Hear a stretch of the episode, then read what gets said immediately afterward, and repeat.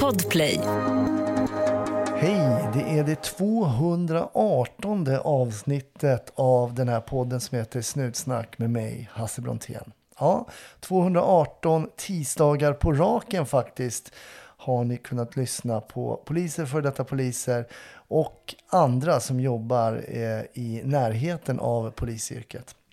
Idag är min gäst inte polis. Han jobbar nämligen hos tullen. Men jag tycker att Niklas, som han heter, ger oss en bra inblick i vad hans arbete går ut på. Och det finns ju andra myndigheter som faktiskt jobbar mot brottsligheten i Sverige, förutom just polisen. Ja, hjälp mig gärna att hålla den här streaken vid liv. Eh, så har du tips om någon som skulle vara en bra gäst i den här podden Snutsnack så tipsa mig gärna. Kanske är du själv som känner att du skulle kunna vara en bra gäst. Hör gärna av dig via Facebook eller Instagram. Skicka gärna med telefonnummer till personen som eh, du tycker skulle vara en bra gäst. På Patreon idag så får vi höra Niklas berätta om smuggling av hundar som ger en ganska otrevlig business. Men där pratar vi lite om det. Ja, för övrigt så vill jag ju bara att du tar det försiktigt där ute och så hoppas jag att du får en riktigt trevlig lyssning. 1310 kom. 1310 Odengatan kom. Ja, det är uppfattat. Vi tar det. Slut. Bra. Klart slut. Varmt välkommen till Snutsnack Niklas. Tack så mycket. Ja, du är från lite mer sydliga breddgrader hör man. Ja, jag är ända nere från eh, guld, guldstaden Malmö. ja, vi får, vi får gratulera till SM-guld eh, i, i Ja. fotboll. Jo, Ja, tack. det, vore, det vore väl märkligt om inte ni vann med det, med så mycket pengar och så bra trupp. Ja, de, de har det en bra kassa i alla fall. Ja, precis, precis. Ja, men eh, jag vill, jag ska, vi ska väl berätta för, eh, för lyssnarna direkt här att du jobbar ju inte alls som polis. Nej, precis. Eh, Jag är på en helt annan myndighet. Jag jobbar på det Kungliga Tullverket. Just det, för det är ju nämligen så att det finns ju andra myndigheter som jobbar med brottsbekämpning i landet förutom eh, Polismyndigheten. Ja, vi är några stycken till ju. Eh, Det är ju Tullverket och så har vi ju Kustbevakningen också. Precis. Men hur, eh, när landade du på, på Tullverket då? Det är över tio år sedan nu. Så det har blivit ett tag. Och hur kommer det sig att du började jobba där?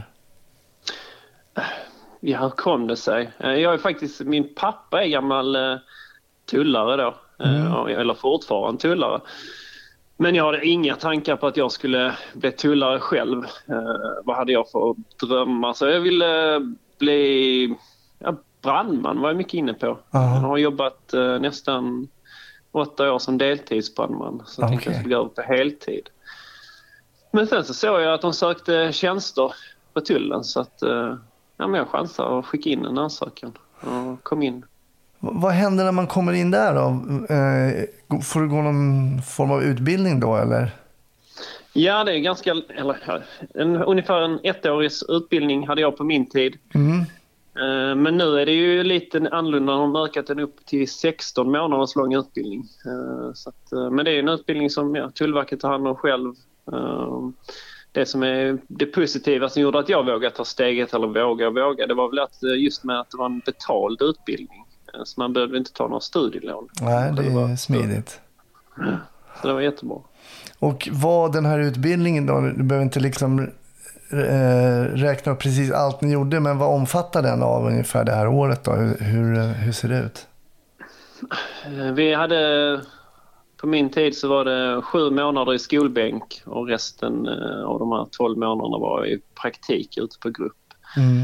Eh, Och ja, alltså, teorin är ju mycket, i början så handlade det om att man skulle lära sig det eh, lite så, det finns olika grenar inom tullen. Det finns de där man ska, eh, handlar om att ta ut avgifter och skatter. Eh, och då ska man lära sig allt om, om det. Eh, för alla varor som kommer in i Sverige utanför EU ska man ju betala tull och moms och Eh, Då ska man lära sig allt om den biten. Eh, Men sen var det ju såklart den andra biten som var den... Man skulle göra precis som man ska köra, lära sig köra bil, köra blåljus. Man ska lära sig visitera bilar, mycket självskydd. Eh, Alltså allt det praktiska. Eh, Att, ja, det var en jäkligt rolig, rolig tid och vi var en, en bra klass med, blandat med folk från hela Sverige nästan. Så att, ja, det var riktigt roligt. För ni är, väl, ni är väl beväpnade i vissa fall va? Ja, vi har ju en... eh, Jag vet inte, här, vi har väl en lite udda beväpning så kanske tycker vissa. Men vi får inte bära vårt vapen till uniformen. Eh, Vi Aha. får bara bära vapen när vi är civila. Jaha. och tjänstgör inom ramen för tullkrim. Då får vi bära vårt tjänstevapen. Just det. Så Just att, eh, eh, den vägen har, eh, har Tullverket eh, valt.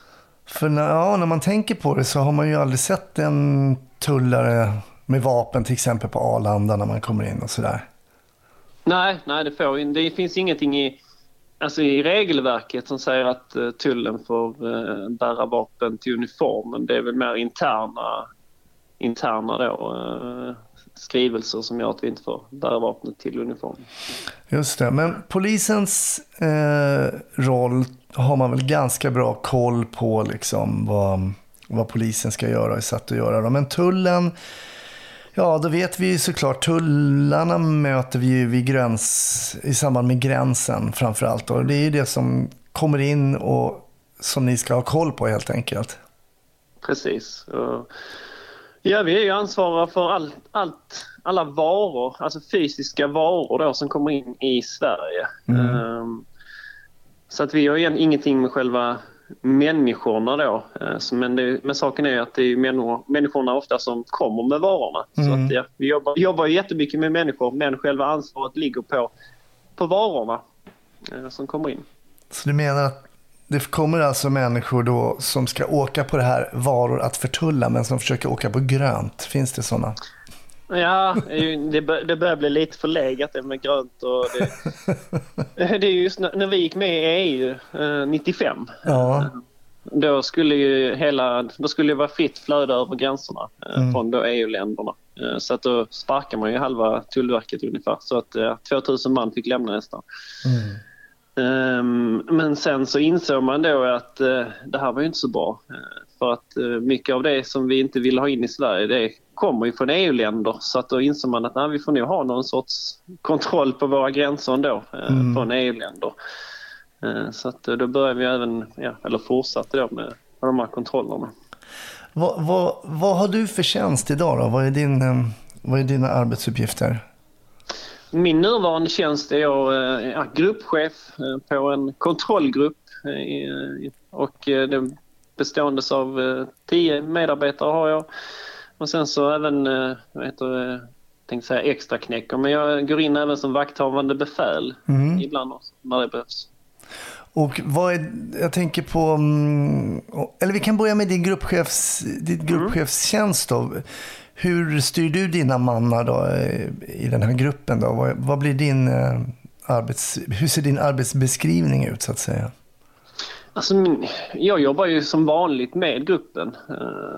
Vi eh, får en gång i veckan eh, sån arbetsorder var vi ska vara någonstans eh, på vår arbetspass. Och vi, jag utgår från Malmö, så, men, men vi har hela södra Sverige som vårt arbetsområde. Så det är allt från hamnarna uppe i Blekinge till ja, men Trelleborg, Malmö, ända upp till Helsingborg. Okej. Så det är mycket varierande. Även flygplatserna. Vi har ju Sturup också som är en hyfsat stor flygplats. Så det blir inte så monotont arbete eh, och hela tiden nya, eh, nya flöden och nya miljöer att jobba, jobba i. Så att, eh, Jobbar ni mot tips då, inkommande tips? Eller hur, hur gör ni? Um, ja, men klart vi jobbar med tips och så. Vi har ju vår... Vi är ju placerade på de infarterna i landet där det då finns eh, ja, underrätt. Vi ska ju vara på de ställena där det är störst chans vi har störst beslag. Ehm, och såklart har vi även, eh, jobbar vi underrättelsemässigt. Vi har en uh, jätteduktig underrättelse, eh, avdelning i tullen också som jobbar och förser oss med, med tips. Och, eh, sen har vi lite olika eh, grejer också hur vi kan få reda på grejer som är på väg in. Eh, men det kommer inte jag eh, säga här. Vi, men det, det jag kan säga är att vi har fått eh, nyligen så har vi börjat jobba med de här ANPR-kamerorna. Okej, vad är det för någonting? Det är sånt som läser eh, nummerskyltar. Mm. Den har ju varit eh, till stor hjälp eh, och den är väldigt uppskattad. För då får vi ju mer en heads up på om det är någon... För när vi hade någon sån, vi hade, ja men det säger det, de har laddat en bil med tio stycken vapen i Serbien. Vi har registreringsnumret och den är på väg in. Då fick vi stå manuellt där och, och leta efter den då. Stå på Öresundsbron och så kommer det ja, men 15 000 fordon. Eh, Det blir ganska, man, man tappar fokus ganska snabbt. Eh, Mm, det, men är- nu det är istället svårt. så har Ja. vi att, nu istället så är det en kamera som bara plingar till. Så, nu, nu kommer bilen. Eh, Så det blir, ja, ja, men det blir en utveckling till det bättre. ja, det är ju riktigt bra hjälpmedel ju. Mm, ja, det är lite så. Jag hoppas också att eh, Polismyndigheten ska få den här möjligheten. Om man tittar på våra nordiska grannländer så har ju de eh, såna här ANPR-kameror inne i landet också. Mm. Och den är alltså ja, fantastiskt verktyg eh, i brottsbekämpande eh, möjlighet. Eh, Som danskarna har den och använder den frekvent. Även polisen då. Säg att någon har, ja, men det har varit ett rån och man har ett regnummer så helt plötsligt plingar den till. Ja, men då vet de att den ligger på den här vägen. Det känns som att danska, det är mycket vi skulle kunna lära oss av danskarna känns det som. Ja, men danskarna ligger ungefär 5-10 år före oss. Lite så. Det, det danskarna får nu, det tar väl ungefär 10 år innan vi får det. Eh, Så att de ligger ju såklart eh, före eh, polisiärt. När det gäller tullen så gör de inte det. Det inte Ja, okej. Snart startar vår stora färgfest med fantastiska erbjudanden för dig som ska måla om. Kom in så förverkligar vi ditt projekt på Nordsjö Idé och Design. Även om du är tulltjänsteman, men den kunskapen måste ju ändå, måste ju ändå finnas någon form av frustration att känna den kunskapen att de är typ tio år framför när det kommer till polisiär, det polisiära, om du känner det. Ja, men absolut. Eh, det känns lite som att eh, ja, men lite fortare kan det gå. Eh, nu har det ökats på rätt så bra tycker jag de senaste fem åren nästan när jag har tjänstgjort. Det känns som att det- allting eh, blir bättre. Det är inte mycket som blir sämre. Så att, eh, eh, men det är ju lite så att vissa grejer skulle man verkligen kunna ja, men bara, bara införa. Så, Mm. så hade det underlättat vårt arbete.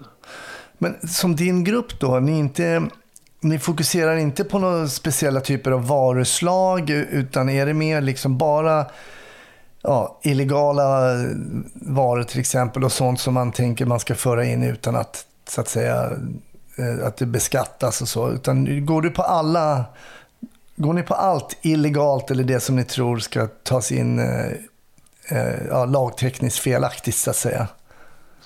Ja, alltså, vi har ju allt i, egentligen. Eh, men som, som det är här nere i söder så har vi inte så mycket eh, vi brukar prata om två olika eh, inflöden. Vi har ju det som kommer från EU-länder och sen har vi det som kommer utanför EU-länder.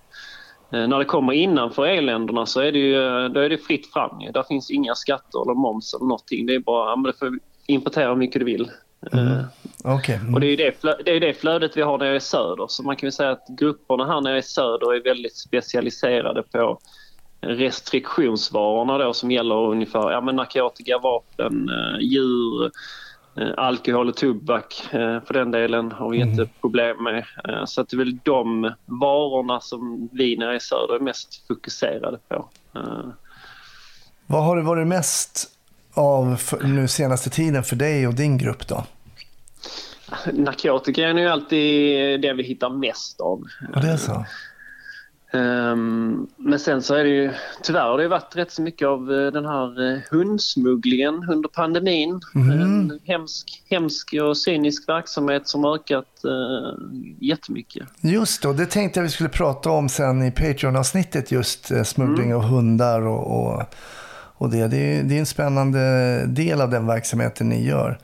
Men när du säger narkotika, narkotika då, då hur, hur pass Eh, välutvecklat i samarbetet med andra tullmyndigheter eller polismyndigheter? Eh, jag menar, hur mycket information kan ni få stöttning utifrån av?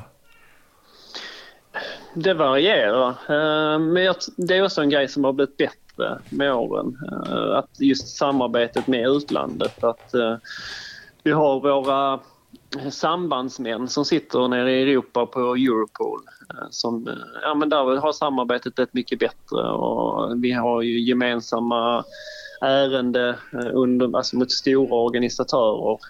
Så att, Ja, men absolut, absolut har ju samarbetet blivit mycket bättre. Eh, Om man bara tittar tillbaka säkert 10-20 år så är det, alltså det, är, det mycket, mycket bättre samarbete. Så att, sen kan det ju såklart, allting kan bli bättre. Jag tror ju att det finns mycket mer information att hämta bland våra europeiska eh, ja, grannländer eh, just när det gäller information och annat. eh, Som, eh, jag tror alla hade haft eh, nytta av. Eh, jag vet inte, det är kanske lite mer klurig den frågan men lite så ett gemensamt europeiskt brottsregister eh, så att eh, man, man vet ju lite så vad det är för individ man har framför sig. Just det. Mm, eh, För det, vet man du bara när det gäller en svensk egentligen då. Ja, man kan ju få fram det men det tar ju det ganska lång tid. Det är ju rättshjälp och man ska... Det, det, du får ju fram det men det, du får inte fram det som i dagens läge i telefonen.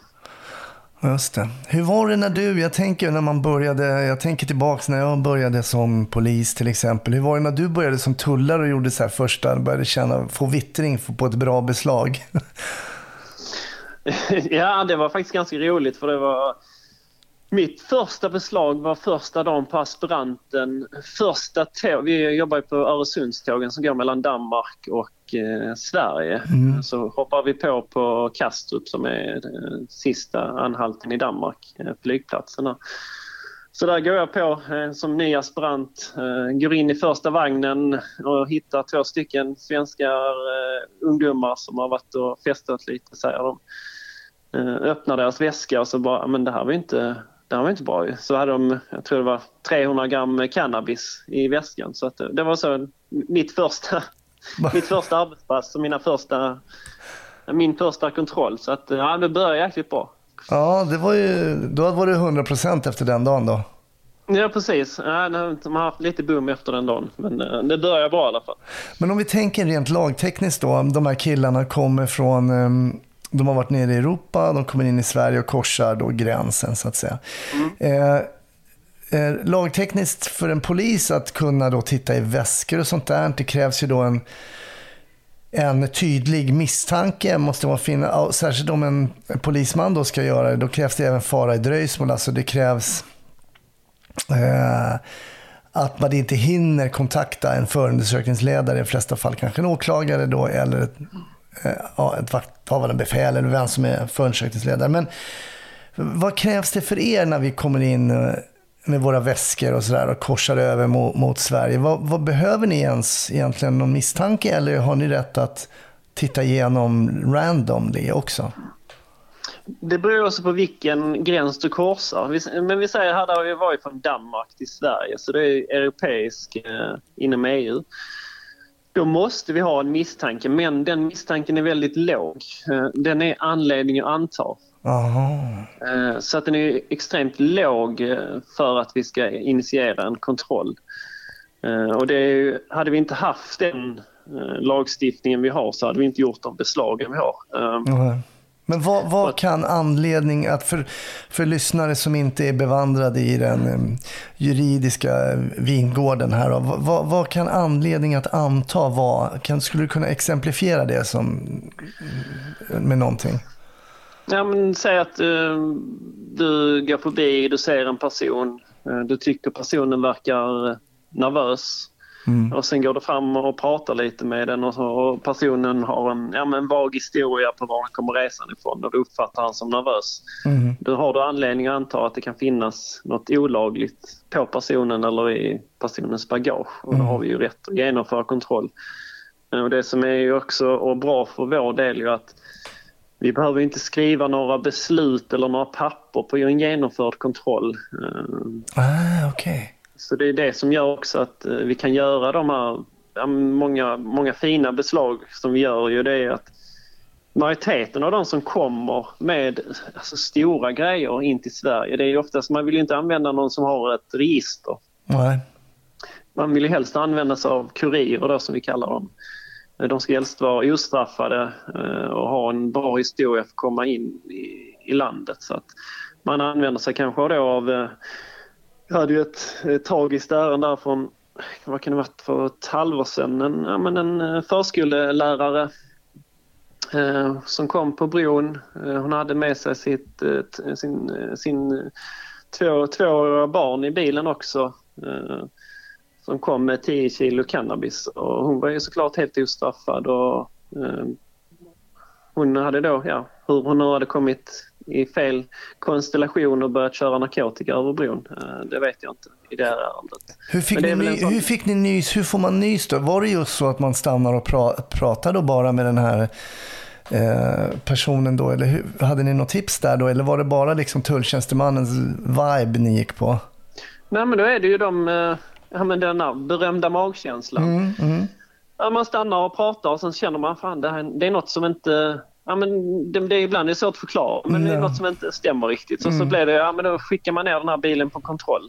Mm. Sen så blev det ju rätt obvious eh, för när den här bilen åkte ner på kontroll så stack hon istället. Eh, Så att det blev en, en, en biljakt av det. Och då blev ju tjänstemännen blev ju rätt chockade där eh, när de öppnade, öppnade bilen sen och där sitter en, ett barn i, i en barnstol också. Så att, Mm ja, det var väldigt, eh, en väldigt tragiskt ärende. Ja, äh, det där är intressant. Jag tycker det, är det som är väldigt intressant som du nämner, det är den här magkänslan som när man jobbar kanske specifikt som du gör med att prata med folk som då och känna av den här Ja, men det här det är någonting i luften och någonting med blicken, Eller någonting med rörelsemönster, någonting med händerna. Det är, någonting, det är så mycket, det är så många parametrar ibland som man inte kan... Jag kommer ihåg när man ska föra ner det på papper kan det vara väldigt svårt. Om man ska liksom konkretisera precis allting. Så, sen blev man väl duktigare och duktigare på det. Jag tänker som jag som jobbade som narkotikapolis och där man måste då eh, avrapportera och styrka också varför man har gjort till exempel de här eh, ingreppen då som är liksom eh, intrång på ens liksom, fri och rättigheter. Liksom att någon rotar i väskor och fickor och allt sånt där. Så det, det, det kan ibland vara svårt att ehm, få ner tycker jag. Men hur, hur, hur pass mycket bättre skulle du säga att dina känselspröt liksom har blivit sen du började och gjorde den här första liksom kollen på tåget till idag, tio år senare? Nej, jag hoppas att det har blivit mycket bättre. Men, men det har det ju blivit. Alltså mycket erfarenhet. Alltså nu, alltså, inte förlåta så, men ibland så... Nu kan man nästan när man stannar en bil och pratar med personen nästan känna direkt att ah, den här bilen, här är det.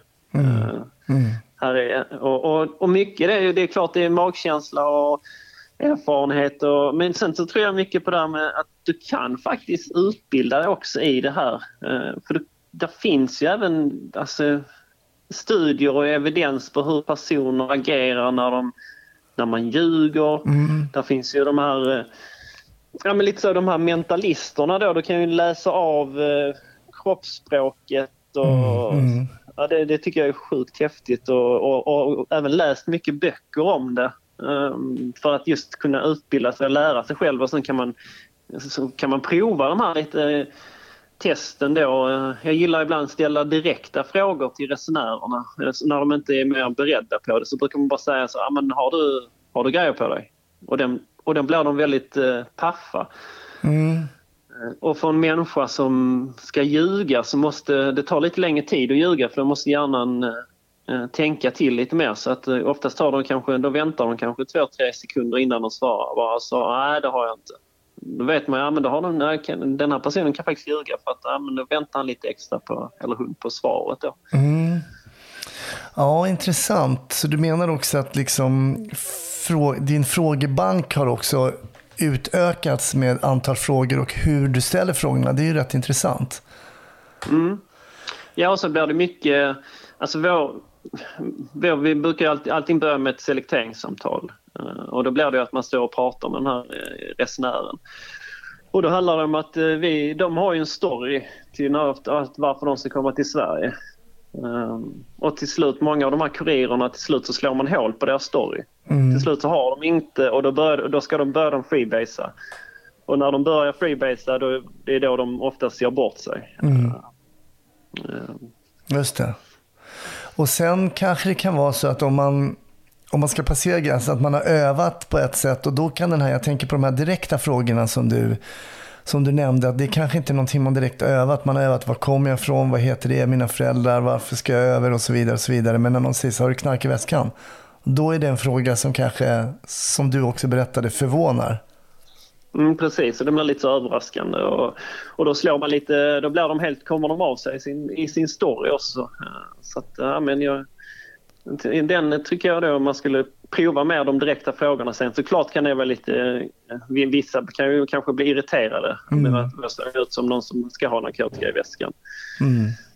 Eh, Men normalreaktionen på de som inte har det är faktiskt att de börjar lite skratta och säga "Ah, nej jag har inga grejer. Alltså, Nej, eh, nej. men till de som har det, de lär rätt, de skrattar inte i sitt svar.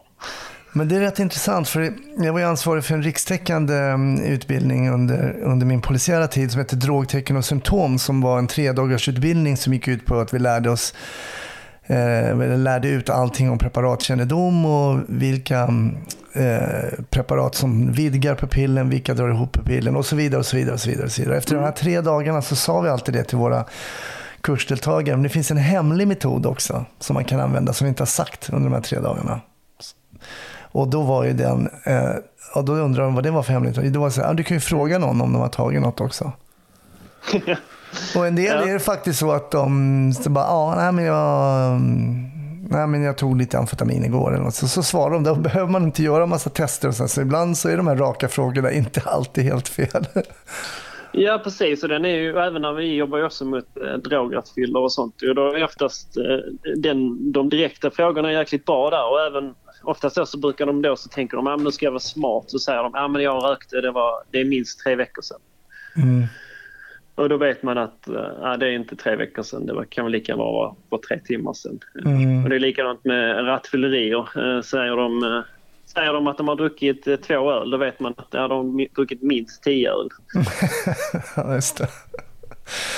Ja, det är intressant. Hur mycket övning har ni på så här? För det här, det här tycker man ju skulle kunna vara intressant att verkligen vidareutbilda sig i. Och sen är det ju så, en del eh, poliser och en del tulltjänstemän kan jag tänka, är ju väldigt, väldigt bra på just det här att locka fram eh, misstag hos någon de pratar med i någon form av, om vi då ska kalla det förhör eller eh, samtal. Liksom. Medan en del är lite mindre bra på det. Men hur mycket övar ni? Har ni någon kontinuerlig utbildning på det här eller är det bara learning by doing? Det är mycket learning by doing och det är väl där som jag tycker kanske själva, inte bristen, men just eh, kanske utbildningen kan bli bättre just när det kommer till eh, Därför det finns ju mycket evidens säkert att ta in specialister och eh, utbilda då, Mm. ja, med våra nya aspiranter på Tullskolan. Eh, Men mycket handlar egentligen, jag är själv lärare på Tullskolan och utbildar i till exempel i fordonsvisitation, hur man visiterar en personbil. Mm. Eh, Under den utbildningen såklart, då lär vi ju aspiranterna allt om ett, en bil. Men vi går även och snackar med dem hela tiden och, och ger dem tips. Och då pratar vi mycket om det här med uttaget och vad man ska tänka på. Och, ja, men då blir, det ju, då blir det mina erfarenheter som jag lär ut. Mm. Eh, Och så har vi några andra lärare så får man erfarenheterna där. Så, att, eh, Just det. det, Hur lång, tid, hur lång tid skulle du säga att en, en grundlig visitation av en personbil, hur lång tid tar den? En grundlig, eh, ja, då, blir det ju, då pratar vi timmar. Ja, det är så. Ehm, vi har ju rätt och det finns ingen limit riktigt på en tullkontroll hur länge den kan pågå. Ehm, men eh, en bil som vi verkligen tror på. eh, ja, men jag har ju lagt tre, fyra timmar på en visitation av en bil. Ehm, men det beror ju mycket på också på själva vad det är för bil, eh, Mm. hur stor den är. Ehm, just nu är det ju så him- nu är det hett eh, med de här, eh, har det blivit inne i de kriminella gängen, alla ska ha en mekanisk gömma. Eh, Som man öppnar med, eh, ja, man trycker på knappar och det ska vara magneter och, eh, Okej. Eh, och det är, det, den, den känslan när man hittar en sån här mekanisk gömma och sen så innan man har, så löser man då att ja, man hittar och man trycker på tryck på den här knappen och så håller du en magnet på en brytare och sen så helt plötsligt så hör du hur golvet börjar lyfta sig. Eh, Wow. Och sen hittar, hittar du grejer där under. Den är, ja, den är, den är svårslagen den känslan. Det är som förr i tiden alla finsnickare med lite eh, av rang. De gjorde ju alltid så lönn, lönnlådor liksom. Det har man ju varit med om. Jaha, så men det, kräver ju, det krävs ju någon form verkligen av, av teknisk utbildning om att börja göra sådana där fack och, och, och grejer. Ja, det är ju de som bygger de här, det är ju specialister. Eh, Så de är riktigt eh, bra byggda de här gömmorna. Eh, De har till och med haft bilar, de har till och med lagt in lite neonljus och de är riktigt bra eh, byggena eh, och svåra att hitta. Så att, eh, Kan du ge något det där- exempel på någon sån när du har hittat någon sån gömma? Ja, vi har haft Volkswagen Touran, en ganska vanlig när det kommer till, de har, ganska, de har djupa golv alltså på, på bilen. Eh, och då gör de de här lådorna under passagerarsätet och, och förarsätet. Eh, och eh, när du då lägger en eh, tror du du ska lägga en magnet uppe på instrumentpanelen på ett speciellt ställe. Och sen så har du med en liten brytare nere vid växelspaken. Och när du träffar då rätt med magneten på den här brytaren då kommer sätena lyftas upp och sen så har du ett lönnfack under sätena som är ungefär, du får in en 10 kilo på varje sida. Men alltså lyft sätena upp, är det elek- elektriskt med någon motor eller? Är det... Ja, precis. Med Oh, wow. elektrisk motor med eh, såna, ja, vad heter de? Ja, ja de går upp. Och så. Det, ju, det handlar ju om en, en investering. Det, det låter inte helt billigt att, att montera en sån, sån grej. Nej, de är säkert eh, dyra och eh, sen så Ja, men det är en marknad på att sälja sådana här bilar och eh, personligen så tror jag att det finns många sådana här bilar som rullar inne i landet också. Många, in, många transporter inne i landet som går med de här specialgömmorna. Eh, så att, eh, och det är väl där också man har, eh, jag utbildar också många poliser just i att leta efter de här gömmorna och där, där tror jag det finns en stor brist, eller brist och brist men eh, Polishögskolan där kan nog, ja just utbildningen också själva visitationen av bilarna. Mm. Men det- För det vet, tror jag inte det finns så mycket just när det kommer på Nej, Polishögskolan. jag, jag tror inte den. Det är väl mer man lyfter på mattor och, och, och då tycker man väl att man har varit noggrann. Ja precis, ja, det finns rätt, rätt många mer gömställen i en bil. Eh, Men sen har vi också många tekniska hjälpmedel och, och sen har vi också våra fantastiska narkotikasökkunder också. Eh, Vi har precis fått en ny handhållen scanner också som eh, en backscatter. Så man kan bara hålla emot en dörr och sen så scannar du dörren och så får du en bild vad som finns inne i den. Så att, eh, tekniken går framåt också. Men kan den, är det genom metall också eller? Den går igenom metall. eh, Så att, eh, ja, men den är skithäftig. Precis kommit nu, har vi haft den i ett halvår ungefär. Så du skulle kunna lägga den mot en sån lucka då under till exempel um, förarsätet och, och, och scanna neråt så att säga? Ja då, absolut. Eh, Ah. Det går bra. Eh, Och då ser du då, och det ligger där paket och så ser du konturen av paketet. Mm, intressant. Jag frågar ju alltid poliserna om ett case som finns i deras minne. Men Niklas, vad har du för eh, tullärende som sitter, om man, som sitter kvar i ditt minne efter de här tio, tio åren? Mm. Ja, det finns, ja, när du ställde den frågan innan, det finns många, många ärenden att välja på. Eh, Men jag tänker faktiskt lyfta ett ärende för jag är gammal eh, hundförare. Mm. Att, eh, nästan hela min karriär har jag varit hundförare. Okej. Tjänstepension, eller tjänstehund gick i pension nu för eh, sex månader sedan. Ah. Uh, Lille Zack, eh, han... eh, så jag tänkte lyfta ett ärende där han eh, var delaktig. Ja. delaktig. Det är då ett ärende för, kan det vara, fyra år sedan. Eh, jag skulle jobba övertid med en annan grupp eh, och jag kommer ihåg att jag skulle jobba nattpass och kommer dit eh, på nattpasset. På den tiden så var jag bara hundförare så jag var inte gruppchef. Så kommer den andra grupp, gruppchefen då och säger till mig, ja Niklas, du ska göra övertid med oss idag men Du känner ingen press men du, måste, du får leverera idag. Okej. Ja, ja, men jag har haft, haft ett jäkligt bra år med hunden så att eh, vi har haft eh, många stora beslag. Mm. Så då känner man, ah, okej, ja, men då ska vi, ja, men får, vi, får vi leverera det här passet då. Så vi åker upp från Malmö till Helsingborg, ska vara där hela natten. Det här är eh, en, vad kan det vara, i februari. Så det är en härlig skånsk vinter. Tror det ösregnar och eh, blåser. Som, eh, ja men riktigt sån eh, ja, men skånsk härlig vinter. Man står där klockan två på natten och så rullar det in en färja. Eh, och eh, jag ställer mig i lastbilsfilen och där kommer väl en 25-30 lastbilar av färjan. Och där står man då och selekterar och hittar, ska hitta då ett objekt som ja, men verkar intressant. Hur, hur kan man ens välja ut, jag tänker en lastbil är en lastbil är en lastbil liksom. Mm. Ja, men där är ju så erfarenhet. Det finns ju vissa åkerier som är kanske lite intressantare. Och sen Ja, så, okej. ja. Mm. Men jag, jag personligen står och tittar mycket på och försöker möta dem med blicken. Mm.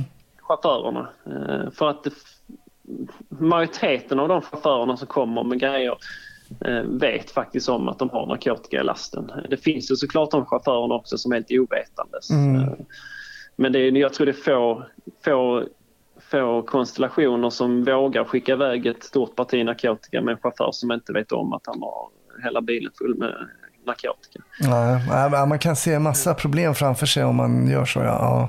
Mm. Nej, så jag står där i filen och det rullar, lastbilarna bara rullar förbi men jag tror inte jag, jag pratar nog inte med en enda lastbil förrän den sista lastbilen kommer. Och sen så bara, ja men då, du vet den här ber- berömda magkänslan. Jag möter han i blicken och ser att eh, han ser rätt så obekväm ut. Eh, Så jag stannar och snackar med han. Eh, Det är en holländsk chaufför. Han kör en fulladdad lastbil med blommor. Så ja, sen börjar vi ställa våra frågor. Som tur är det bästa med holländska chaufförer är att de kan ju engelska. Det är ju värre med de andra chaufförerna. De är lite svårare att kommunicera med. Mm. Nej, men så jag börjar snacka med han och, ställer mina kontrollfrågor och han eh, svarar väl fel på alla kontrollfrågor. Eller rätt för, för min del på alla kontrollfrågor. Vad kan det vara för någonting då som du reagerar på när kontrollfrågorna? Ja, men En fråga jag ställer är hur länge han har jobbat på åkeriet och då säger han att ja, men han har bara fått den här, det är en extra körning då. Han brukar inte köra för åkeriet. Och, och så frågar jag, ja, men hur hittade du denna körningen då? Så säger han, ja men det hittade jag en annons i tidningen och det låter helt orimligt att man får en eh, sån. Ehm, och sen så säger han då, ja men på någon fråga så säger han, ja men jag är sjö, så förtidspensionär för han var, hade skadat sig och då, ja, men då har han ju dålig ekonomi så då finns det in- incitament för att ja, men det är klart, då kan köra en extra körning och tjäna pengar. Just det. Ja, så då blir det ju, skickar vi ner bilen på, bestämmer jag mig för att ah, den här bilen ska vi kolla i. Så jag skickar ner den på kontroll, på vår kontrollplatta. Och då är det här, ja, klockan två, man är lite trött och det är blåst och man är, ja, man är väl inte supersugen så taggad. Så jag går, och- jag går och hämtar min, eh, min tjänstehund och ska göra ett, ett sök. Mm. Så jag kommer ihåg, jag går in där och han ligger i, sin bur och väntar och han bara tittar på mig ungefär. Bara du husse, klockan är två, ska jag verkligen eh, upp nu? Så, ja, men kom igen nu. Och så, ja men eh, det är såklart, han, han ställer alltid upp så. Och så går vi in i, i lastbilshallen eh, och sen så ser man direkt på, på hunden att nu jävlar, här, här är nog grejer. Alltså, du, du ser det på honom direkt? Ja, men han, eh, han, han taggar ju till ordentligt när han kommer in, in i, i lastbilshallen. Så att eh, han eh, gör ett jättefint sök runt lastbilen. Vad är det för, vad är det för ras där? För du sa att det var en liten hund uppfattade jag. Vad, vad är det för? Ja, det är en, en liten springerspaniel. Ja, springer Spanien. Mm. Mm. Som är, så när han, han gör ett jättefint sök utvändigt då. Och sen så, så öppnar vi ja, men öppnar lasten där bak och sen så... Han är, han är en ganska försiktig av sig. Eh, han är väl inte den eh, mest eh, modiga så när det kommer till i miljö. Och, men han hoppar eh, rätt in i lastbilen och bara försvinner in bland blommorna. Och det har ju inte han gjort eh, många gånger ska jag säga. Eh, så att, eh, det, jag ser inte han ens. Han bara försvinner in i lasten. Men det enda jag hör är ju nosen gå. Så jag hör ju nosen att han, ja, man jobbar på. Mm. Ehm, och sen så helt plötsligt bara blir det tyst. Så tänker jag, "Aj, nu, nu, har, nu har det hänt någonting. Nu, han, han, han har fastnat eller jag, något. Jag börjar bli orolig. Ja. Så jag försöker kalla på honom och han kommer inte tillbaka. Men det är helt tyst inne i lastbilen. Så att ja, jag får ju, ja, men ta av mig bältet och, och sen så börjar jag ju krypa in själv. Ju, och, ja, jag kryper ju på blommor och tänker att ja, det här kommer att bli ett skadestånd utan dess like. Jag kan, så ja, men jag, börjar, jag börjar krypa in där och lysa och så när jag kommit halvvägs så ser jag lite längre in så ser jag konturen av, eh, av Zack och då st- står han helt still bara. Och, och Eh, Han är ju intränad på att eh, ha en frysmarkering. Att när han ska komma så nära källan som möjligt och sen ska han då frysa eh, när han kommit så nära. Så han står där och fryser eh, mot eh, eh, massa Lidl mm, eh, påsar. Okej. Så att, ja, men jag, jag kryper in där och sen så, ja, sen så kommer jag fram till de här Lidl-påsarna och det är hur många det är. Det är säkert en 25-30 påsar.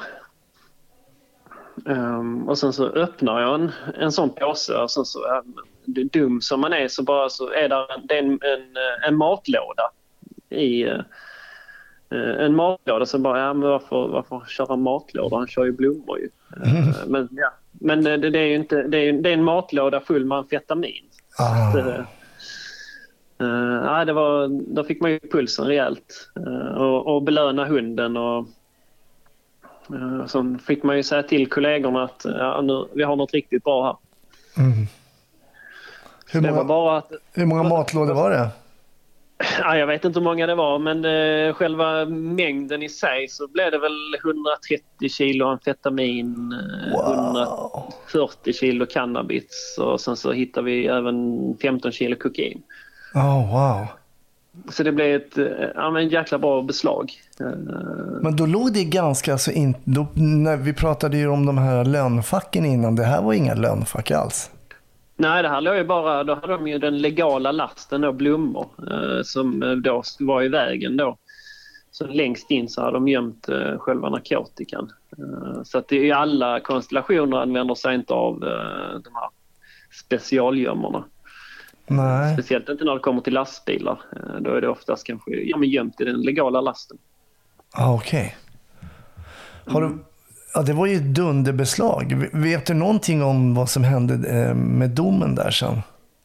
Ja, det, det som är riktigt bra, eller häftigt tycker jag, det är att eh, efter vi har detta ärendet då, vi börjar initialt med att ja, men vi börjar spårsöka på plats och sen så håller vi ju förhör även med eh, den misstänkte.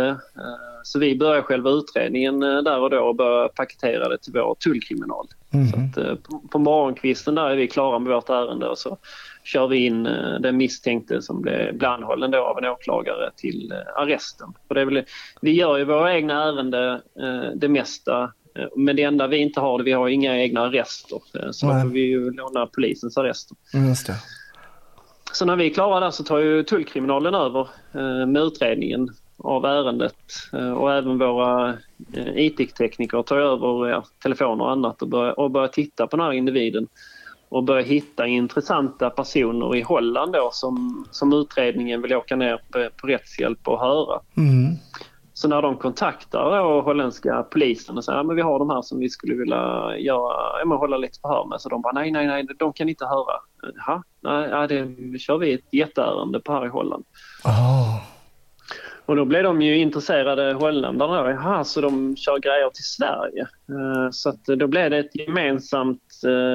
Det startades upp ett, en gemensam insats eh, mellan eh, holländska polisen och, och svenska tullkriminalen och eh, svenska polisen. Och det här ärendet bara växte och växte. De pågick under ett år. Under det här året så kom det flera lastbilar då som man hade koll på. Vi kallar dem för äggbilar, äggbilar de här lastbilarna. För att det, de är laddade med hur mycket narkotika som helst och sen så kör de och levererar till kanske 6-7 mottagare i Sverige. Mm.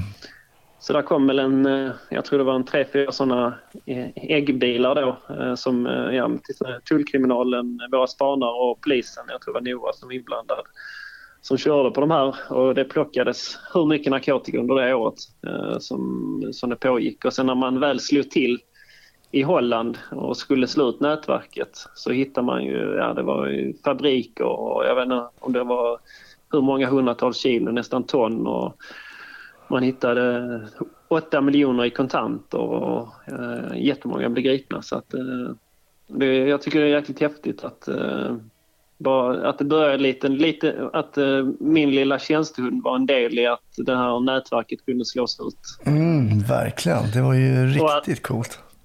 Ja, och allting börjar med en liten, liten magkänsla i filen. Ja. Ja, den där magkänslan är inte helt fel i, ibland. Eh, fasen. Och de här kontrollfrågorna också. Mm, det är ju intressant det där om att kunna veta vad, att folk kanske är i behov av pengar. Då skulle man kanske kunna göra vissa saker och så vidare. och så vidare. Den kännedomen du har om åkerier och hur man, hur man anställer eller ser till att någon får en extra körning. Det är ju oerhört viktig kunskap för en, eh, för en tulltjänsteman. Ja, och det är det som allting, allting bygger på, med mycket på erfarenhet. Och det var väl det som var lite, lite tråkigt då, 95 när vi gick med i EU. Det var ju att vi blev av med alla, det var ju lite så först in, eh, först ut. Så att alla de yngre fick ju sparken där 95 så att vi hade ett jättehopp, eller tapp med eh, kompetens.